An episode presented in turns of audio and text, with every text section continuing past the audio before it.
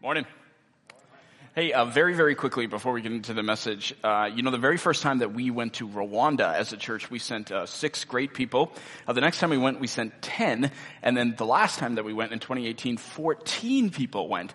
And while I was there in 2018 in Kigali, in the capital city, I felt like the Lord really put on my heart uh, a specific number. I felt like He was saying, David, pray for 25 people to go in 2020. That's a huge leap if you think 6, 10, 14, 25 people to go. And so I've been praying for that for almost two years. Uh, at our prayer meetings in the cafeteria before the service, for the last month or so, we've been praying that 25 people will go. And amazingly, check this out, 24 people signed up to go to Rwanda. Now, that is unbelievably close to the number that we've been praying for for two years. I don't normally talk like this at all, but I just think, come on, there has got to be somebody in this room where the Lord told you to go. I mean, stop laughing. I mean, serious. Where the Lord told you to go and you said no. And I just want to tell you this morning, He is coming after you. And you need to go. All right? So if that's you, now stop laughing. No, seriously, if that's you, uh, I want you to come. I want you to come with us and just say yes. I just feel like oh, that's just so amazing that it's so close to them. It's such a big number. Uh, just come talk, talk to me after the service. Okay. All right. You know, I find that uh, most big projects are overwhelming at the outset. Even just getting yourself to do your taxes can feel overwhelming. Amen. Uh, but most of us know that if we just put one foot in front of another, that we'll get there and we can get some of our biggest, biggest tasks accomplished. But what about the big things of life that seem almost unsolvable? Like the things that are beyond just our own personal effort. Like, let me give you some examples. Uh, what about getting Americans to talk about politics with some civility again? Well, that feels impossible, right? Or what about trying to decrease drug addiction in this country? Or bringing the suicide rate back down? So like when we sit and we think about how massive those problems are, most of us will never do anything. Because we, we think, we reason the little dent that we personally would make in the problem won't even matter, so why even do anything? Well, here's the deal. Jesus is going to challenge some of our assumptions about solving big problems today. In fact, I want you to look at this. There's a Bible under every chair. Everybody get a Bible out in some capacity. Uh, if you grab the one from under your chair, we're on page 847. If you use the one on your phone, uh, you just use the Renovation Church app, uh, tap Bible and weekly verses. We are continuing in the book of Luke in the New Testament. That's just one of just four books in the Bible that have the teachings of Jesus in them.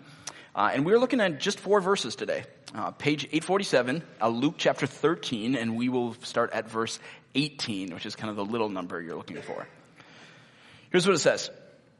It says, Then Jesus asked, What is the kingdom of God like? What shall I compare it to? It is like a mustard seed, which a man took and planted in his garden. It grew and became a tree, and the birds perched in its branches. Again, he asked, what shall I compare the kingdom of God to? It is like yeast that a woman took and mixed into about 60 pounds of flour until it worked all through the dough. Uh, we're going to spend uh, most of our time this morning uh, focusing on that mustard seed metaphor, uh, and specifically the man who planted it. So Jesus tells us that this man, in verse 18, he says, this man plants the mustard seed in his garden. So this man is some type of gardener. Now we don't know if he's, if it's just his hobby or if he's a professional gardener, but what we do know is there's some things we can learn from him. And what I want to do this morning is I want to give you three lessons from the gardener, and I hope these will increase your faith. So here's the very first lesson. Uh, lesson number one that you can learn from the gardener. Number one, he has a garden. Okay. Now, before you laugh at me again and say, David, this is just so obvious, I don't even need to write this down. I think that when it comes to our faith, this is actually not obvious at all, and it is an incredibly necessary point for us to explore from this text. See, this man is like most of you. In his own hand is a seed. Now, a seed in the New Testament shows up in a whole bunch of different parables. And the seed is almost always representative of the word of God or the gospel. If you've never heard that word before, the gospel just means the good news, the good news that Jesus can save you. So this man, he has the word. He knows it. It's in his hand. He knows God. He has a relationship with God. He knows that Jesus can save him. So far, he's just like a lot of us in this room. But where he's different than a lot of us in this room is he has a garden. See, I find nowadays that far too many American Christians don't have a garden. There is no sphere of their life in which they are sowing God's word into another person, hoping to see something result. They are merely what we could just call consumer Christians. They're, they're, they're coming, they're learning, they're receiving, they're enjoying God's presence. See, everything is coming in, but they're never taking it and then planting it in another person. They're just consuming. Some people call these uh, people dead end Christians. It just sort of stops here. They're never planting in another garden. And it's all sort of odd because it's not that they're against planting. I find that these people actually really love to watch other people plant in their respective gardens. Uh, maybe that's you. Uh, uh maybe online you, you follow missionaries. Uh, maybe missionaries like uh, Ben Pierce who uh, speaks here often. He's actually coming two weeks from today to speak at our church. And maybe you, you look at what he's doing in his life with Steiger and you just rejoice at all the planting that's happening uh, overseas. Uh, maybe you follow some of our church plants on social media and you just rejoice at seeing what God is doing in some different cities. Or maybe you read the books or you listen to the podcast of some famous Christian author or some famous Christian pastor and you just love to watch them plant, but you never actually plant anything yourself. Uh, you're like the person who's obsessed with HGTV, like many of you are, but you never actually do any of that stuff yourself. You just like to watch other people do it. But here's the thing God has intended that each and every one of you has a garden. Do you have one? Is there some sphere in your life in which you are passing on what God is growing in you? Uh, this is our most important task as believers, to be disciples that disciple someone else. Otherwise, the message of Jesus is just going to die out in our land. In fact, I just uh, read an article this week, it was maybe like three or four days ago. Uh, one of uh, the large mainline Protestant denominations in America was just informed of this week that at their current rate of decline, that they will cease to exist in America in just 30 years. They're declining so fast, there will be none of their churches left in 30 years. And why is that? Well, this is the same way in all of history. You can trace it back to one thing. They stopped believing that the Bible was the Word of God. And when you think you know better than the Bible, well, then there's no reason to obey God's word, right? And if you're not obeying God's word, thus you're never going to share it with anyone because you don't even believe it. And if none of the people in your denomination have a garden where they're then passing it on to someone else, then it's over. So get this, this stat is just mind blowing to me. In 1966, there were 3.6 million Americans in this denomination. And in just 30 years, the, the studies are showing there will be zero. That's a loss of 3.6 million adherents in just a couple of generations. If we stop planting, we stop growing. So, where is your garden? Where is your garden? You're not going to see God do anything miraculous through you without a garden. Who are you planting seeds in? Who are you talking to about God's love? Who are you helping to disciple? All right, let me give you a, a second lesson I think we can take from the gardener in this small passage. Uh, number one is he has a garden. Number two is he believed in the power of a seed. Now, this same passage can actually be found in two other gospels in the Bible. You can find it in Matthew uh, and you can find it in Mark. And in Matthew, Jesus also tells us that the mustard seed is the smallest of seeds, and yet, he says, becomes the largest of the garden plants. And indeed, in those days, the mustard seeds mustard seed was in fact the smallest seed that farmers and gardeners used. But actually it could grow, a mustard plant could grow to eight or ten feet tall in some cases. But I want to show you how small the mustard seed is. So take a look at this picture. Uh, here, this is just a comparison to uh, Abraham Lincoln uh, right there. You can see it's incredibly small. Or look at this. This is now in the hand of a gardener. It's so small that if you were a gardener and let's say you were just holding one of those seeds, you might look at that and say, this is nothing. This is nothing.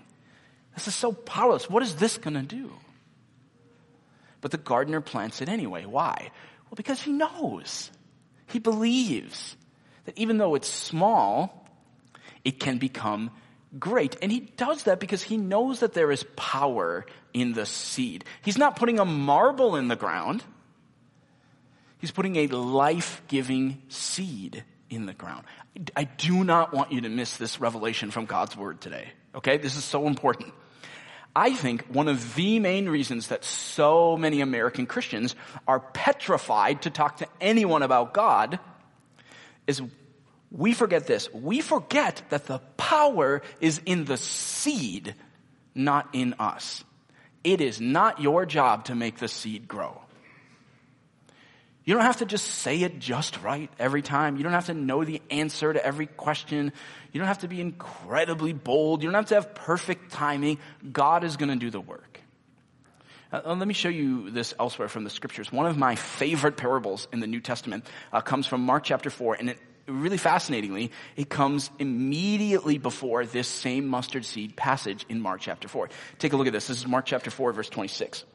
He, Jesus, also said, this is what the kingdom of God is like. A man scatters seed on the ground. Night and day, whether he sleeps or gets up, the seed sprouts and grows, though he does not know how. Right? The seed is just growing by itself. All by itself. The soil produces grain. First the stalk, then the head, then the full kernel in the head. This gives me a ton of peace as a, as a follower of Jesus. It's not my job to make a seed grow, to change a person's life. Only God can raise the dead and bring someone to life spiritually. My responsibilities are really simple. It's just simply this. It's just have a garden, plant a seed. I can't change someone. I need to declare something. If, if, if they don't hear it from us, Romans says this, they don't hear from us, how will they know? I gotta have a garden, I gotta declare something, but I don't make it grow. The power is not in the gardener, the power is in the seed. And I just wonder, is, is it perhaps because we don't recognize that, that we're so afraid to talk about Jesus to other people? Yeah, a, a few weeks ago, when uh, we had a guest speaker, John Alexander was here uh, preaching. Uh, I was actually gone because I was a guest speaker somewhere else uh, at a church in my hometown. And while I was there, I was talking to them about the power of God. And I said, listen, we need to stop looking at non-believers through worldly eyes. We need to stop looking at people and saying, oh, that person, they are never going to come to Christ. This is never going to happen. They're just so far gone. I said to them, when you say that, you are thinking only about yourself and about them. And what's happened is you've completely subtracted God out of the equation. And then I said to them, I'm just preaching in my hometown, I said, listen, some of you know this. And some of you knew me growing up, growing up. My friends thought that I would be the last person ever to become a Christian. But once the seed got planted, and began to really grow, well, then nothing could stop it. See, our job isn't to change hearts, it's just to plant seeds, powerful, life changing seeds. And listen, we don't know what every seed will do. Uh, Jesus says in the parable of the sower, another parable about seeds, he says, not every seed takes root. But we're to trust all things, even that, to God's sovereignty. Okay, there's a third lesson from the gardener in Luke 13. The third one is this the gardener sees the exponential blessing of one seed. That exponential word is really important. This is sort of baked into the metaphor here. When you hold just a tiny, tiny mustard seed in your hand, it's hard to imagine what it will accomplish. Even as it grows, I think it can still be hard because the growth of a mustard seed is not fast. There's a lesson here about Christianity, about the kingdom of God. A mustard seed doesn't grow at warp, at warp speed, right? It doesn't explode. It just works slowly over time. But there's a living power in them. And if you wait, if you have patience, you will see it. And, in fact, you'll see a growth that goes beyond all of your expectations. Uh, I heard it explained this way once, uh, and I've always felt like this was really helpful. Okay, if a mustard seed has a head-on collision with a sidewalk, who's going to win? Right, the sidewalk. You, drop a mustard seed, it's just going to bounce right off the side. That was the wrong so- sound effect. That was like an explosion. It won't explode. It will simply ricochet right off the sidewalk. Right? But if you plant the seed deep, deep down in the soil underneath the sidewalk, and you just give it time, eventually that mustard seed grows into this tree that's even going to crack right through the concrete. That's the power of gradual growth. And what's interesting, I think, about the kingdom of God is that Jesus so often in the New Testament talks about the exponential power of small things. Now think about this. I know some of you haven't read a lot of the New Testament yet, for, but for those of you that have, think about the small things that Jesus talks about. He talks about the power of just one cup of cold water to someone. Uh, the one priceless pearl, uh, the widow's two small copper coins, the boy who brought just the two fish and the five loaves, the twelve young disciples. I mean, just think about this. Jesus is teaching over and over again that in his kingdom, it starts small, but then slowly over time, it makes a significant impact. In fact, this is really similar to the second metaphor that was in our passage, where the yeast eventually bakes through all of the dough and it has this tremendous impact, even though in and of itself it's very, very small. And this is how the kingdom of God grows. It starts with just one seed. It's just one conversation you had about God with someone. Right? Maybe just one Facebook post you had about just the goodness of God in your own life. Maybe it's just one time you offered to pray for a coworker who's having a hard time. It's just one seed. It starts. It's not flashy. It's not about getting power. Kingdom of God is always about coming under. It's not prideful. I think this is another place where the seed metaphor really matters. Like you can't really get prideful about planting seeds, right? It is not hard work to plant a seed in the ground. You can't plant a seed in the ground and be like, oh man, nobody plants like me. Mm-hmm. Like just, it's not going to happen, right? You planted a seed in the ground. You don't get the credit. God gets the credit for the life that grows out of it. But see, I just think this all runs against our nature, and maybe that's why we misunderstand this. We, we as humans, we don't want to plant a seed. We'd rather build the Tower of Babel. This is like the story in Genesis chapter 11 where humanity tries to build a tower to the heavens to prove how great they are. But that is not the way of God. Jesus is saying, okay, that's not my way. This is not my way. I don't want you as Christians to build yourself up to the sky. Instead, my way, you really want to see kingdom growth come out of your life? My way is instead not you building yourself up. My way is you get on your knees and you get down and you plant a seed into the ground humbly.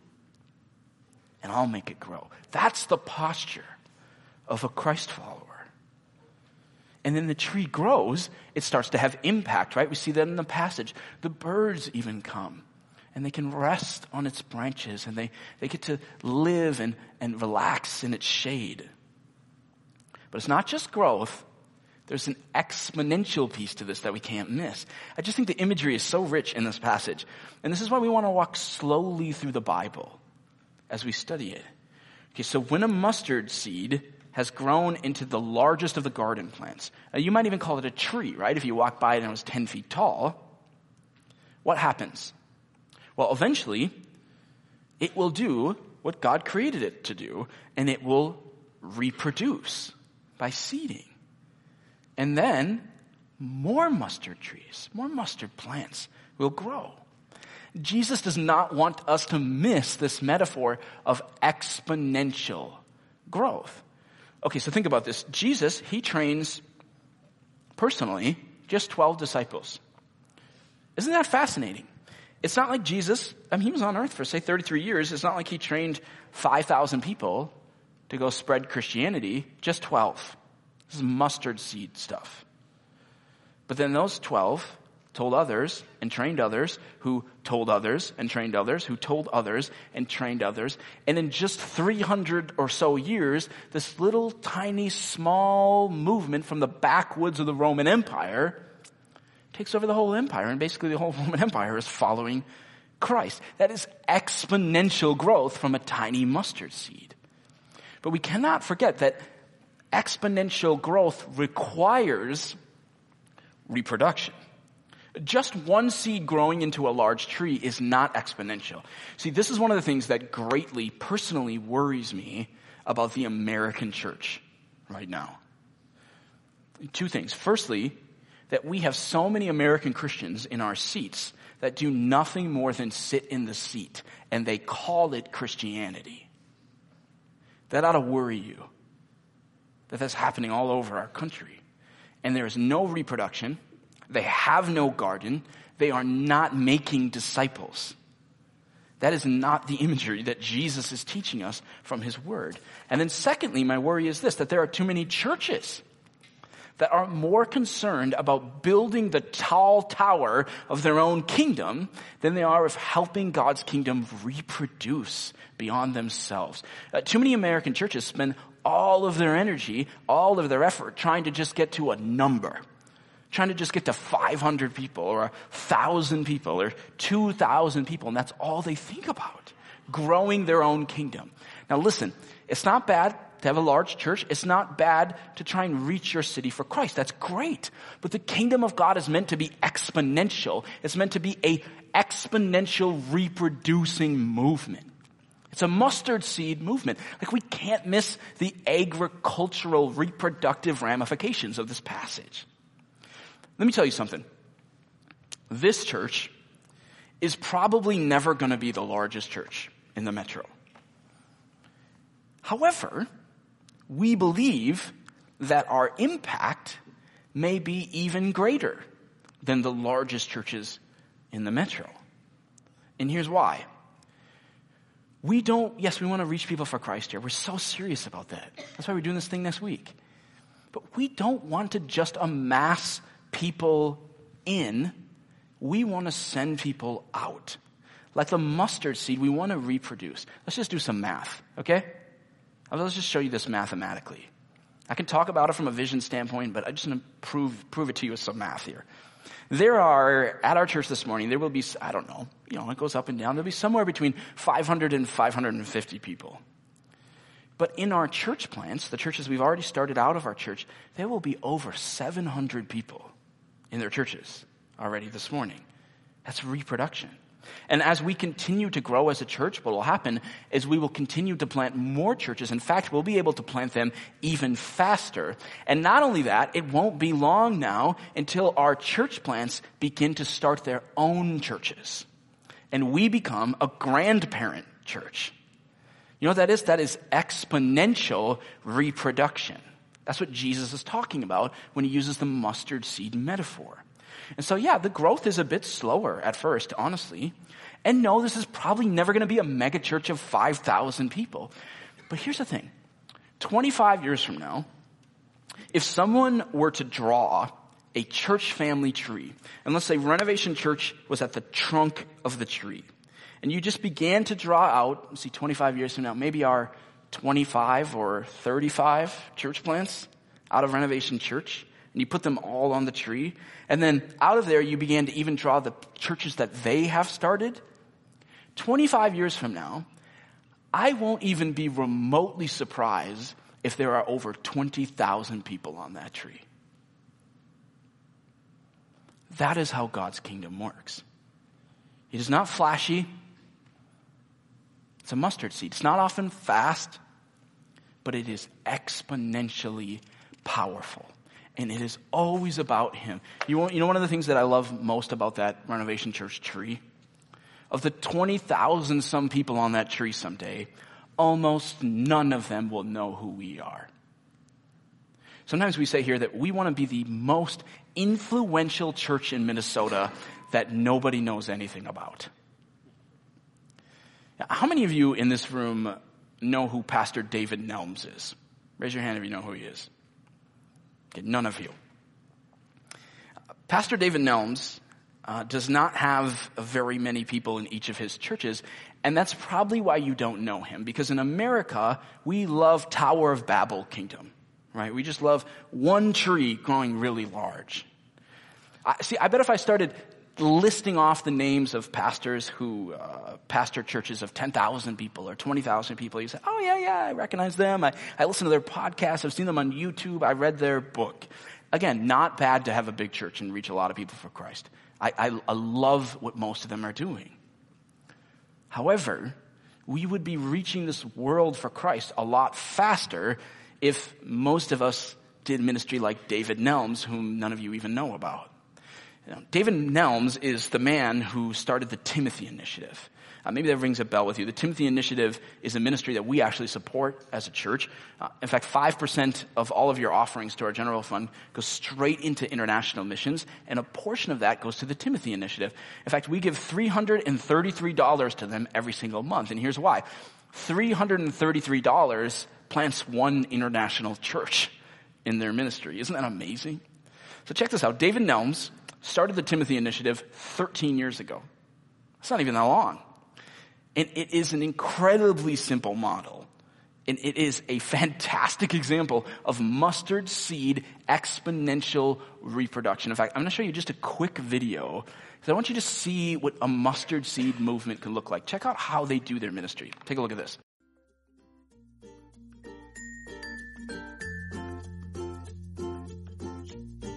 TTI has developed a training process that centers on disciples making disciples, what we call DMD. This is the vehicle that drives our church planting strategy around the world. We believe every believer is a disciple and every disciple is called to be a disciple maker. This process has three phases and takes between 18 to 24 months. During the first phase, each church planter begins with evangelism and discipleship in their target area. They specifically pray for the lost in their community and are trained to actively share the gospel and plant a church. During the second phase, each church planter is trained through a 10 course curriculum that covers the entire Bible, emphasizing church planting throughout the process. They apply what they've learned by planning a new church with at least three unrelated families that meet regularly for prayer, Bible study, worship, and fellowship. The church planter also identifies at least two future church planters from within its new church and intentionally disciples and mentors them to do just as he has done. In the third phase, each church planter is mentored one-on-one in small groups by a local church planting coach. During this time, we look to address the issues and needs that arise in the life of a new church. In addition, each church planter actively helps their two disciples plan a church in their target areas. The key to fulfilling the Great Commission is found in disciples making disciples. This process is founded on relationships that expect spiritual multiplication and obedience-based discipleship that produce churches anchored to and sustained by the Word of God. That is mustard seed stuff. Right? You tell someone the gospel, you train them how to follow Jesus and train them how to tell someone the gospel, and it just keeps happening and reproducing. It's exponential reproduction. Now, before you look at this and you say, oh, that is really neat. Oh, cute. there's this thing happening kind of internationally and somebody's starting a church and they train someone else to start a church. Like, good for them, but they're no Andy Stanley or Craig Groeschel or some other famous pastor that you can think of. In 13 years, through reproducing small churches all over the globe, the Timothy Initiative in just 13 years has reached 1.5 million people for Christ. You did not hear me incorrectly. I just said they have reached 1.5 million people for Christ in the last 13 years. In fact, they have started in this model 76,775 churches. Most of them are not large at all. But it doesn't matter. See, the mustard seed power of this particular movement is cracking through the concrete of hard to reach places that other missionary agencies haven't been able to touch for centuries. See, if everything in Christianity is just about growing our own little kingdoms, then we will never reach the world for Christ. But if we learn from the mustard seed and we each get a garden and we trust in the power of God's seed again and we commit ourselves to exponential reproduction, then we are going to see God do spectacular things even through us, the people of Renovation Church. Let me pray. Lord, we, we thank you uh, for your word. We thank you for this example of what it looks like to just stoop low, to humble ourselves, and just see the gospel go forth. I pray that you would do that through this church, God. I pray that 25 years from now, Lord, that there would be this massive tree coming out of this church.